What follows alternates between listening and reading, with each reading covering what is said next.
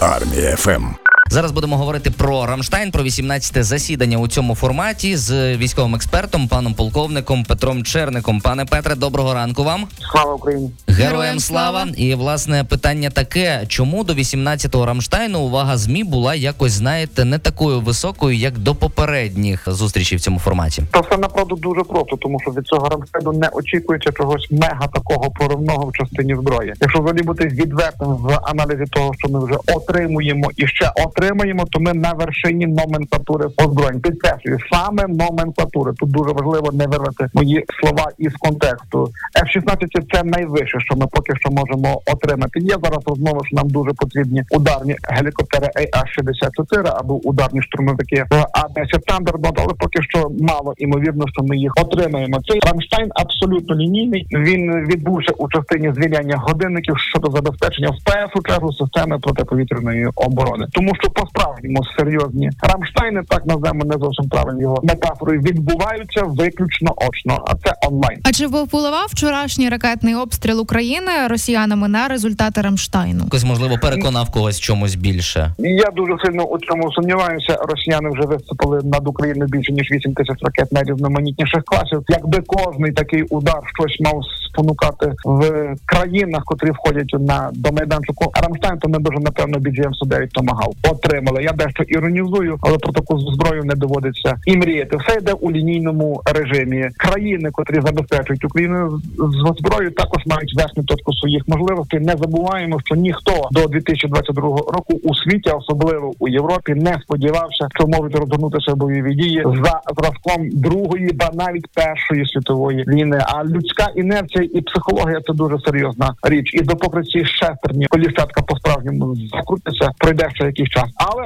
об'єктивності заради маю сказати, що, що, що вони таки почали крутитися. Ви загалом зараз зачепили тему, що військові дії на території України, ви як сказали, наскільки ми зрозуміли, схожі на навіть Першу світову війну. А чому так? Тому що окопні бойові дії відбуваються. У першу чергу артилерія, вогневі вали, таке явище, як вогневі вали. Що таке вогневий вал? Це коли на невеликому відрізку території, скажімо, беремо кілометр, концентрується величезна кількість артилерії, класичної ствольної, і висипається велетенська кількість снарядів. І утворюється такий вогневий вал у тій зоні, де перебуває потенційний противник. Так от у 2022 році росіяни встановили абсолютні рекорди часів Другої світової війни. Виставляли вогневі вали в, в одну добу в межах від 45 тисяч, а були випадки до 80 тисяч. Нічого подібного з часів Другої світової війни не відбувалося, попри те, що дійсно дронова революція на марші, це серйозна ударна зброя і тому подібне. Перевага у повітрі важить, важить і ще раз важить, але все ж таки і на цю хвилину на 90% війна залишається війною артилерії.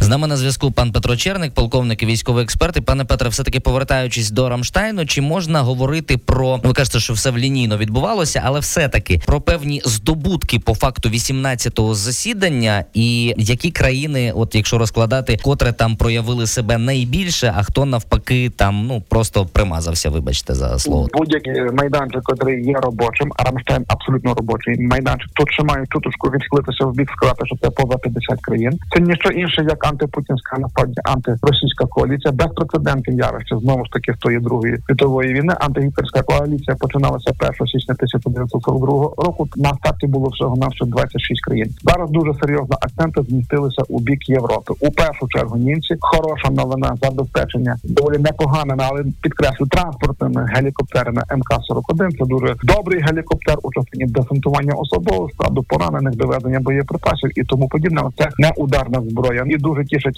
нас шведи. Маємо у цьому напрямку серйозну стратегію. Чому наполягає нарешті турецький парламент проголосував за вступ Швеції в НАТО. Сподіваємося, що Ердоган не буде затягувати процес легітимізації вступу Швеції у НАТО, і на таке проламають угорський лід, бо одна єдина країна лишається. А це означатиме, що як тільки все по справжньому перетвориться в інституцію, там з'являться американські війська, а величезна кількість шведської зброї, а шведи один з найкращих виробників у світі, скажімо, блискуче реактивні гранатомети Карл Густав чи Джаз 39 винищувач Гріппен, який має найдалекобійнішу ракету класу повітря повітря до 300 кілометрів. Вона б якраз і могла б допомогти вирішити питання дошкульних керованих авіаційних бомб. От е, є зміщування акцентів у бік Європи від Сполучених Штатів Америки. Ще одна хороша новина. Це спільний концерн між французами і німцями у частині посилення виробництва артилерійських боєприпасів. От так найголовніші нюанси. Ну а частині тих, що по суть задніх 50 країн, це дуже складно, особливо ті, що на африканському континенті, і тут ще є на чим працювати. А чи можна говорити про все ж таки зниження підтримки України зброєю? І на вашу думку, яке озброєння зараз нам конче необхідно? Я персонально такої точки зору не поділяю. Тут більше хайпу, і на превеличезний жаль, наша медійна спільнота українська хапається за погані новини, а не за хороші. Ми ніяк не навчимося тримати золоту середину. Нас або все зрада, або все перемога. А той холодний розум, який нам би допомагав перемагати. Ну ми лише лиш починаємо засвоювати ці базові психологічні аспекти мислення, то що називається реальна геополітика. В частині зброї нічого нового не скажу. Ми тисячу разів це сказали. Базу треба сказати тисячу перший авіації, авіації ще раз авіації, і якнайбільше далекобійних ракет. Є що запускати МДМ 140 Атакамс з запасами М 142 Хаймас і М 270 Це ті такі реактивні системи залпового вогню. Ми друга країна у світі після США. Ну і звичайно нескінчений боєкомплект до артилерії. Про, про те, що артилерія на 90% зараз відіграє роль на полі бою. Нічого нового більше сказати не зможу. Уся власне ось ця номенклатура, яку ви щойно перелічили, вона допоможе нам, дасть можливість швидше навіть так спитають, чи дасть можливість вона нам виграти війну проти Росії? Я приведу приклад від протилежного в історичному сенсі. Це найкраще проводити паралелі. Війна в Перській затоці 90-91 року. Завершальна фаза буря в пустелі. Операція півтора місяця тривала. Якщо точно 37 днів. Так от коаліція мала на озброєнні 1700 літаків. Вдумайтеся у цю цифру. Мгм. Здійснено поза 100 тисяч літаків вильотів. Не літали вони з однією бомбою. От поза 100 тисяч. А ракет Атакамс відстріляли більше 600 одиниць. Були доби, коли відстрілювали від 20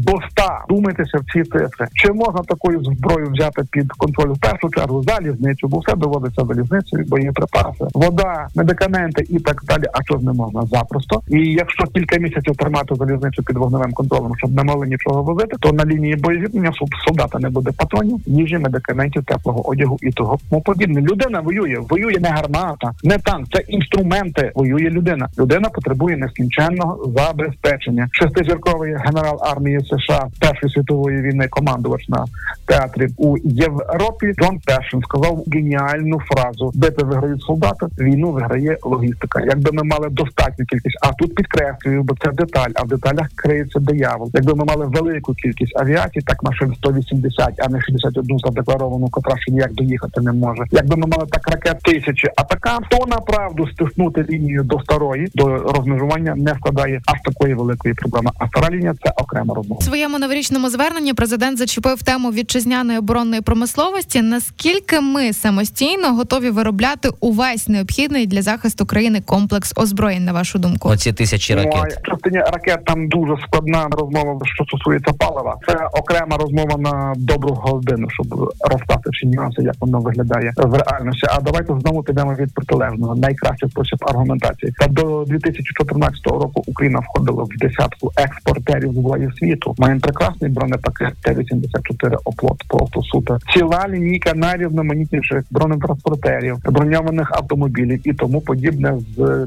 снайперськими важкими комплексами калібру 14,5 T-Rex, не кажучи вже про ударні безпілотники, і навіть системи прицілювання у тепловізійному режимі. Але ж знову ж таки, це все час. На жаль, до 2014 певні групи людей працювали на власне збагачення продажу зброї за кордон. А щоб все розвернути у наш бік, це час, час і ще раз час. Чи все почалося і рухається в правильному процесі? Неминуче, однозначно так. А деталізація зайва, бо противник конче послухає нашу розмову. Навіщо їм давати готову розвідувальну інформацію? Тут ви щиро праві. Тому будемо потрошку завершувати. Пан Петро Черник, полковник і військовий експерт, був з нами на зв'язку. Дякуємо вам. Підбили добре підсумки 18-го засідання у форматі Рамштайн.